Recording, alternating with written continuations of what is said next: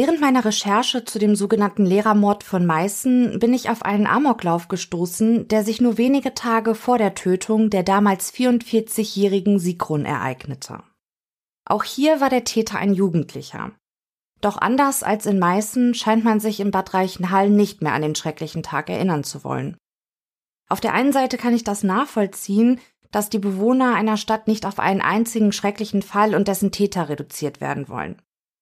Doch meiner Meinung nach stellt sich die Frage, ob es den unschuldigen Opfern des Amoklaufes gegenüber zu rechtfertigen ist, dass auch ihr Schicksal deswegen in Vergessenheit gerät. Wenn sich nur noch die Hinterbliebenen an die Ermordeten erinnern und die Gesellschaft über die schreckliche Tat schweigt, tötet man die Opfer irgendwie ein zweites Mal, finde ich. Und ich glaube, auch für die Hinterbliebenen muss es ein Schlag ins Gesicht sein, wenn die Jahrestage verstreichen und niemand in Bad Reichenhall den Opfern des Amokläufers gedenken will.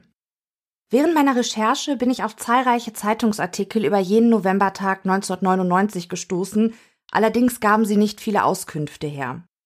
Vor allem über den Vater des Täters gibt es einige auch sehr unschöne Spekulationen. Da ich dafür keine offiziellen Belege finden konnte, werde ich den Hintergrund des Vaters und generell den der Familie des Täters hier nicht thematisieren.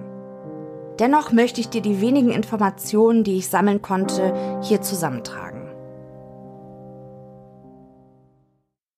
Es ist der 1. November 1999. Für die Bewohner von Bad Reichenhall, gelegen im oberbayerischen Landkreis Berchtesgadener Land, bedeutet das in diesem Jahr ein verlängertes Wochenende. An diesem Montag feiern die Katholiken das christliche Fest aller Heiligen, bei dem sie allen toten Christen gedenken. Von der Kreisklinik Bad Reichenhall aus blicken die Patienten über die Straße hinweg auf ein weiß gestrichenes Haus mit einem dunkelbraunen Giebel. Von der zweiten und dritten Etage des Gebäudes aus können die Hausbewohner jeweils auf einen ebenfalls braunen Holzbalkon treten, auf dessen Geländern bepflanzte Blumenkästen hängen. Vier weiße Sprossenfenster mit hölzernen Fensterläden sind in die Fassade eingelassen. Der gepflegte Garten wird von einem Staketenzaun eingefasst. Eine malerische Kulisse mit der imposanten Bergkette, die sich an diesem freundlichen Herbsttag in den blauen Himmel streckt. Doch gegen 11.45 Uhr am Mittag zerreißt ein lauter Knall die idyllische Stille. Gegen 12 Uhr befinden sich der 60-jährige Postbeamte Horst und seine Frau Ruth auf der Einfahrt zu ihrer Doppelgarage, als plötzlich erneut knallende Geräusche zu hören sind. Der Rechtsmediziner wird später im Körper von Ruth sechs, im Leichnam von Horst vier Projektile finden. Das Ehepaar sackt in sich zusammen und bleibt regungslos auf den Pflasterstein liegen. Karl-Heinz steht zu jener Zeit vor dem Eingang der Klinik, um eine Zigarette zu rauchen. Den Mann trifft ein gezielter Schuss in den Kopf. Der 54-Jährige bricht bewusstlos zusammen.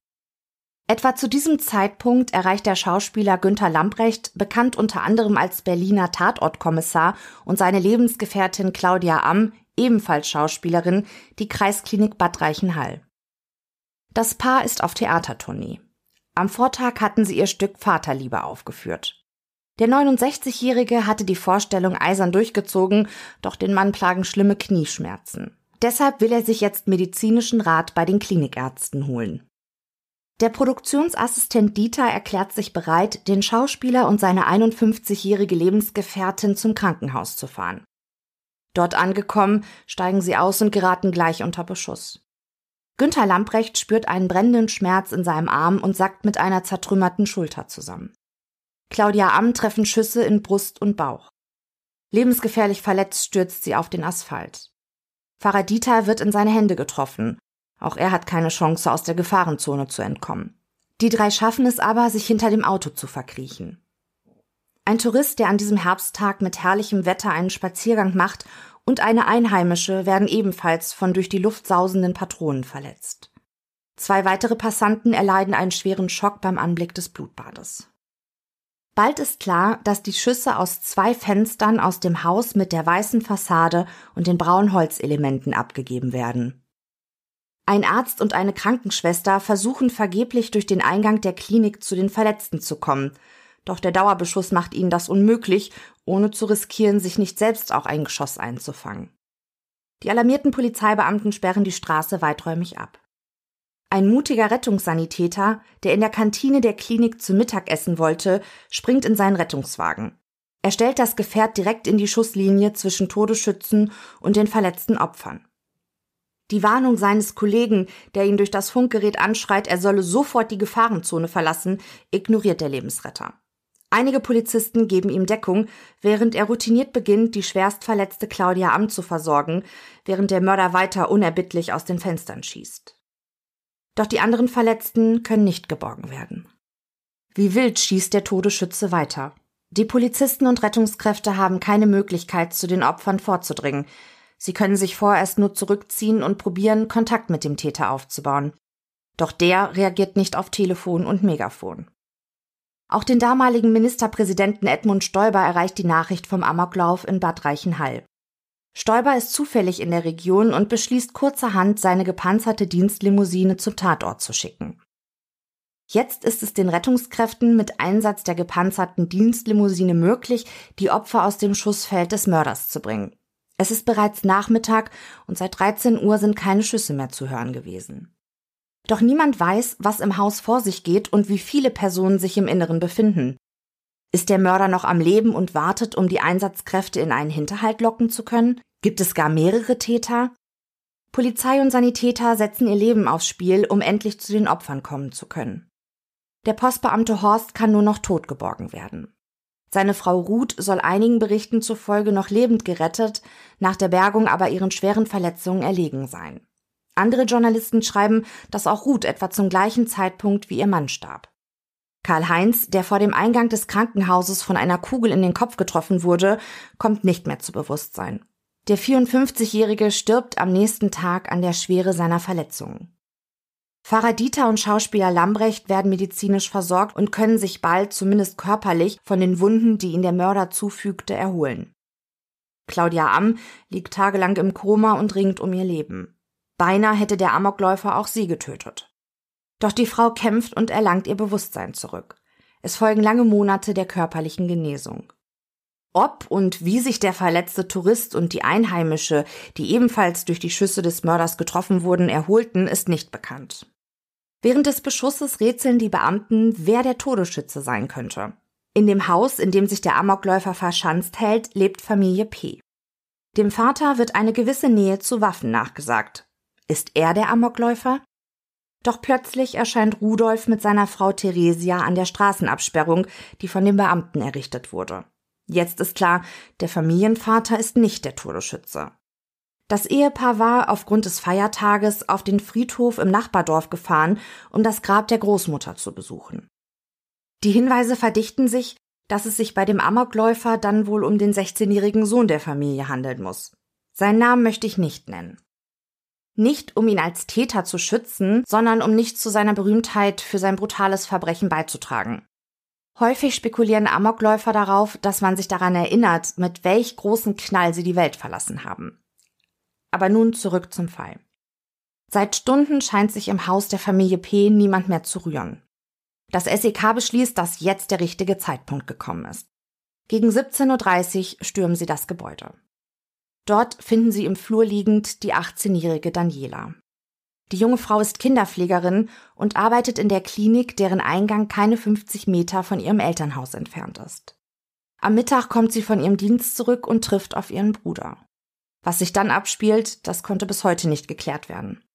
Fest steht nur, dass Daniela von ihrem Bruder regelrecht hingerichtet wird. Vier Schüsse treffen die 18-Jährige in Kopf und Brust, einer in ihren Arm. Auch die Katze der Familie erschießt der Amokläufer, bevor er sich in die Badewanne setzt und sich mit einem Kopfschuss selbst richtet. Traurige Bilanz des Amoklaufes, vier Tote, fünf mit dem Täter und mindestens fünf zum Teil schwer verletzte Opfer. Die Eltern von Daniela und ihrem Bruder müssen polizeipsychologisch betreut werden. Der Amokläufer hinterlässt keinen Abschiedsbrief. Die Beweggründe, die ihn zu den schrecklichen Morden trieben, bleiben im Dunkeln. Seine Schulkameraden beschreiben den 16-Jährigen, der zum Tatzeitpunkt eine Handwerkerlehre absolviert, als netten Eigenbrötler. Der Teenager sei nie aufgefallen, habe den Kontakt zu seinen Mitschülern aber abgewiesen, berichtet ein Mädchen. Der Amokläufer sei auch, Zitat, ein bisschen rechtsradikal gewesen. So soll er zum Beispiel Hakenkreuze in seine Schulhefte und Ordner gekritzelt haben. Im Zimmer des 16-Jährigen entdecken Kriminalbeamte ein großes Hakenkreuz über seinem Bett, mehrere Wehrmachtssymbole zieren die Wände des Kinderzimmers. Die Ermittler stellen Musik-CDs mit gewaltverherrlichenden Inhalten, eine Spielkonsole und Schriftgut sicher. Nur wenige Tage nach dem Amoklauf ist sich die Staatsanwaltschaft sicher, dass die Morde nicht mit einem rechtsextremen Motiv zu begründen sind. Auch Alkohol- oder Drogenprobleme habe der Täter nicht gehabt. Das Motiv, da ist sich der Oberstaatsanwalt sicher, müsse in der Persönlichkeit des Täters liegen. Damit sind die Ermittlungen abgeschlossen. Freunde soll der Mörder nicht gehabt haben. Ein Mitschüler weiß zu berichten, dass der Teenager, Zitat, dauernd verarscht worden sei. Angeblich habe der Junge exzessive Gewaltvideos konsumiert und sei Fan von Videospielen gewesen, die für sein Alter nicht bestimmt waren. Journalisten spekulieren in den kommenden Monaten weiter über das Motiv des Amoktäters. Gab es vielleicht familiären Streit? Hatte der Täter aus Versehen oder gar absichtlich seine Schwester Daniela getötet, war dann in Panik geraten und hatte begonnen, wild um sich zu schießen? Vielleicht wollte der Teenager aber auch aufgestaute Aggressionen aufbauen. Hatte er vielleicht auf die Nachbarn geschossen und Daniela wollte ihn aufhalten und deshalb ermordete er auch sie?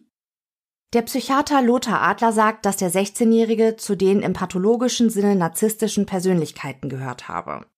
Seine hochstrebenden Vorstellungen über sich selbst hätten nicht mit der Außenwahrnehmung übereingestimmt. Derartig gestörte Persönlichkeiten würden die Reaktion ihrer Mitmenschen als Kränkung empfinden, die sie zwar hinnehmen, aber nicht vergessen können.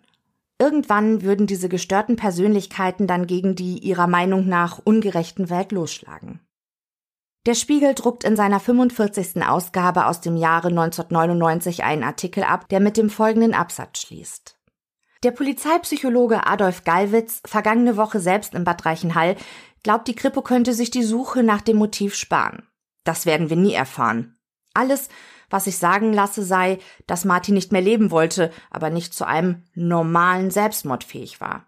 Deshalb, so Gallwitz, musste er am Ende zum ersten Mal in seinem Leben etwas Grandioses veranstalten und mit einem riesigen Feuerwerk untergehen. Zitat Ende. Aber wie kam der Teenager an die Waffen? Der Vater war Zeitsoldat und Sportschütze. Für fünf Revolver und Pistolen sowie für zwölf Gewehre hatte der Mann eine Waffenbesitzkarte ausgestellt bekommen. Bei den polizeilichen Ermittlungen fanden die Beamten aber auch zwei Waffen, für die der Familienvater keine waffenrechtliche Erlaubnis hatte. Sein 16-jähriger Sohn benutzte während seines Amoklaufes ein halbautomatisches Selbstladegewehr und einen sechsschüssigen Revolver. Offensichtlich hatte der Vater seine Waffen nicht so verstaut, dass niemand anders als er selbst Zugriff auf die Gewehre samt Munition hatte. Schauspieler Günther Lamprecht engagiert den bekannten Anwalt Rolf Bossi. Sein Anliegen ist, dass die Eltern des Todesschützen strafrechtliche Konsequenzen für die Taten ihres Sohnes tragen. Hätte der Vater seine Waffensammlung genügend gesichert, wäre sein Sohn niemals an die Gewehre gekommen und es wäre nie zum Amoklauf von Bad Reichenhall gekommen. Es kommt jedoch nie zu einer strafrechtlichen Auseinandersetzung. Das Verfahren gegen den Vater des Todesschützen wird eingestellt. Der Oberstaatsanwalt begründet die Entscheidung damit, dass sich keine Anhaltspunkte dafür gefunden hätten, dass der Familienvater Waffen und Munition unsachgemäß gelagert habe. Auch zeigt Lamprecht nach der Tat die Polizisten, die sich am Tatort befunden hatten, wegen unterlassener Hilfeleistung an. Die Beamten hätten überhaupt nicht zurückgeschossen, kritisiert er den Einsatz der Polizei. Auch gegen die Eltern des Todesschützen erstattet der Schauspieler Anzeige wegen Beihilfe zum versuchten Totschlag. Beide Anzeigen bleiben ohne Erfolg. Einzig die beiden prominenten Opfer des Amoklaufes von Bad Reichenhall finden in der Öffentlichkeit Gehör. Nur knapp überlebten sie die wilde Schießerei des Mörders. Günter Lamprecht berichtet, dass er nach dem Amoklauf unter Albträumen und schlaflosen Nächten leide. Ob es erfolgreiche Schadensersatzforderungen der Opfer und Hinterbliebenen gibt, ist öffentlich nicht bekannt. Die Eltern der toten Geschwister sollen sich nach dem Amoklauf ihres Sohnes getrennt haben. In Bad Reichenhall möchte man den 1. November 1999 und das Blutbad, das der 16-Jährige anrichtete, am liebsten vergessen. Über die Jahre wird die Mauer des Schweigens immer dicker. Es gibt kein Mahnmal, das an die Ermordeten erinnert. Nie wird eine Gedenkveranstaltung geplant. Nie wird an die Getöteten erinnert. Der Jahrestag ist in Bad Reichenhall ein Tag, wie jeder andere auch.